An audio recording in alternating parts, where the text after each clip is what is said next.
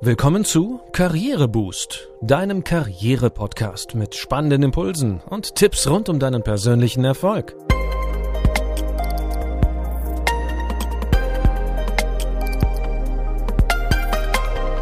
Hier erfährst du, wie du Schwung in dein Arbeitsleben bringst und beruflich durchstarten kannst. Mein Name ist René und ich freue mich, dass du dabei bist. In der heutigen Folge Nummer 52 erfährst du, wie du bei Geschäftsessen alles richtig machst.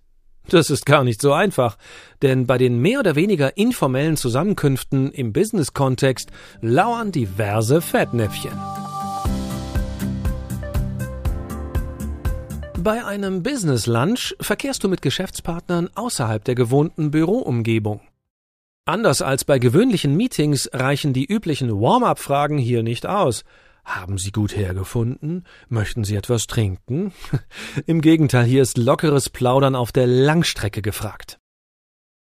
Es gilt sogar die Regel, dass man bei Geschäftsessen vor dem Dessert nicht über Geschäftliches spricht. Schließlich dienen solche Treffen vor allem dem persönlichen Kennenlernen und dem eher informellen Austausch. Außer es handelt sich dezidiert um ein Arbeitsessen, das als solches vereinbart wurde. Doch worüber die ganze Zeit bei Tisch reden? Hier hilft eine gute Vorbereitung. Wichtig in diesem Zusammenhang beim Geschäftsessen sind heikle Themen tabu. Dazu gehört vor allem Politik, aber auch zum Beispiel über einen bestimmten Fußballclub herzuziehen, denn damit betritt man sehr schnell größere Fettnäpfchen, als einem lieb ist. Diese Themen sind emotional besetzt, und im Zweifelsfall sitzt immer jemand mit am Tisch, der eine ganz andere Position vertritt. Schneidet aber dennoch jemand solche Themen an, solltest du dich unbedingt zurückhalten, zumal wenn du in dem Kreis keine hohe Position einnimmst. Doch wie schlägt man sich denn nun gut beim Smalltalk-Marathon? Hier unser erster Tipp. Immer schön positiv bleiben. Klar, über skurrile Erlebnisse mit der Deutschen Bahn kann man sich mühelos stundenlang austauschen. Und auch über die neueste Baustelle auf deiner Hausstrecke zur Firma könntest du dich in epischer Breite auslassen. Das ist naheliegend, aber nicht besonders klug. Wer in den Smalltalk nur mit Nörgeleien und Negativem einsteigt und auch hartnäckig daran festhält, hinterlässt kein besonders freundliches Bild bei seinen Gesprächspartnern. Wichtig ist auch, Verallgemeinerungen kannst du dir, wenn's denn sein muss, dazu denken aber bitte nicht laut aussprechen. Wer Anmerkungen zum Beispiel über das Fahrvermögen von Frauen oder die Ablehnung bestimmter Esskulturen für Eisbrecher hält, liegt vermutlich nur am Stammtisch richtig. Statements wie rohen Fisch in Reis braucht doch kein Mensch solltest du beim Geschäftsessen also besser stecken lassen. Denn dein Gesprächspartner könnte ja der weltweit größte Sushi-Fan sein. Tipp Nummer zwei: Be prepared. Um einen Fauxpas mit den falschen Themen zu entgehen, lohnt sich manchmal ein Blick in die sozialen Netzwerke. So kannst du eventuell herausfinden, welche Vorlieben oder auch Abneigungen, welche Hobbys und Interessen die Beteiligten so haben. Im Gespräch kannst du dann Fragen genau zu diesen Themen stellen. Vielleicht ergeben sich so Gemeinsamkeiten, über die ihr beim Smalltalk sprechen könnt. Auch das Wetter man mag's kaum glauben, kann sich bei solchen Gelegenheiten als gute Gesprächseröffnung erweisen.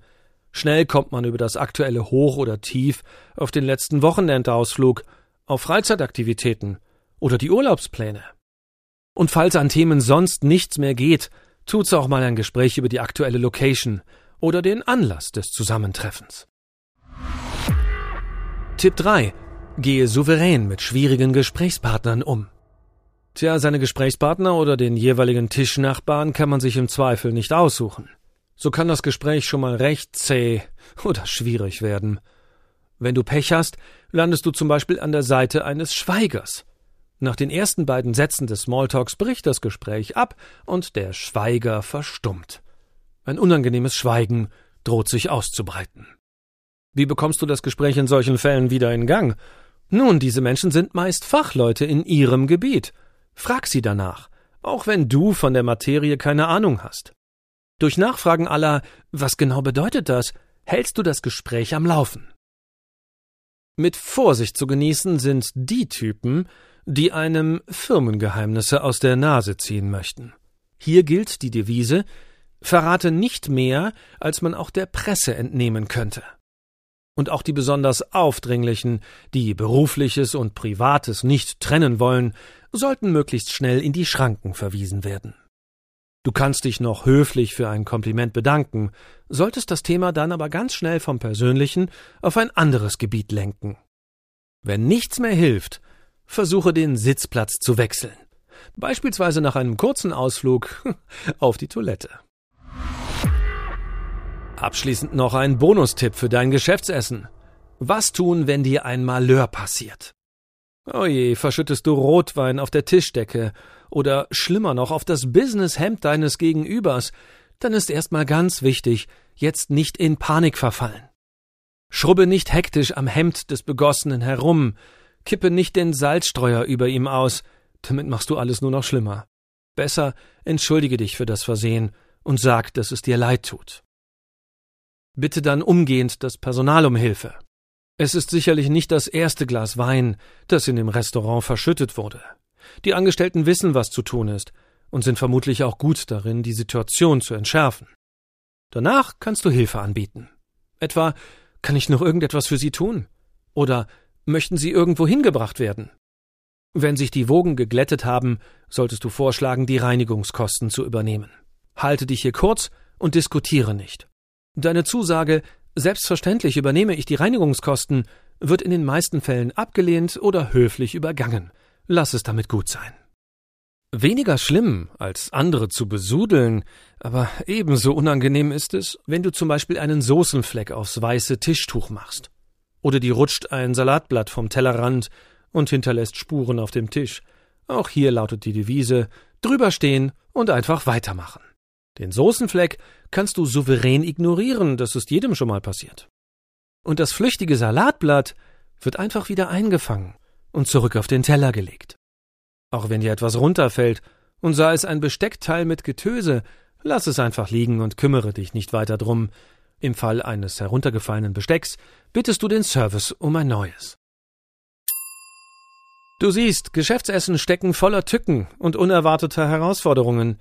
Generell lautet die Empfehlung daher, immer cool und charmant bleiben, sowohl im Gespräch als auch in deinem Auftreten. Wende dich deinen Gästen uneingeschränkt aufmerksam zu und zeige ernsthaftes Interesse, dann werden auch kleinere Peinlichkeiten im Fall der Fälle zur Nebensache. Wenn du deinen Geschäftspartnern das Gefühl vermittelst, dass sie dir wichtig sind, fühlen sie sich wohl und öffnen sich, auch im Business-Kontext. Arbeite daran, dass dir das in jeder Phase des Geschäftsessens gelingt. Mein Buchtipp in diesem Zusammenhang der Taschenguide Geschäftsessen meistern von Anke Quitschau und Christina Tabernik.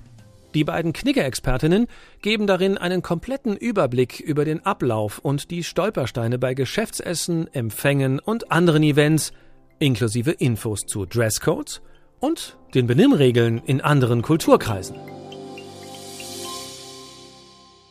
Das war's für heute.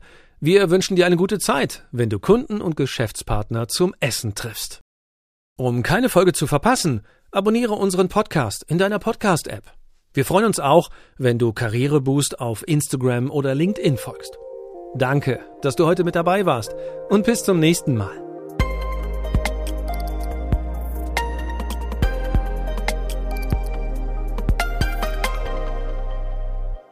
Du hörtest einen Podcast von Karriereboost, einer Initiative von Haufe und Schäfer Pöschel. Infos zum Podcast findest du unter karriereboost.de.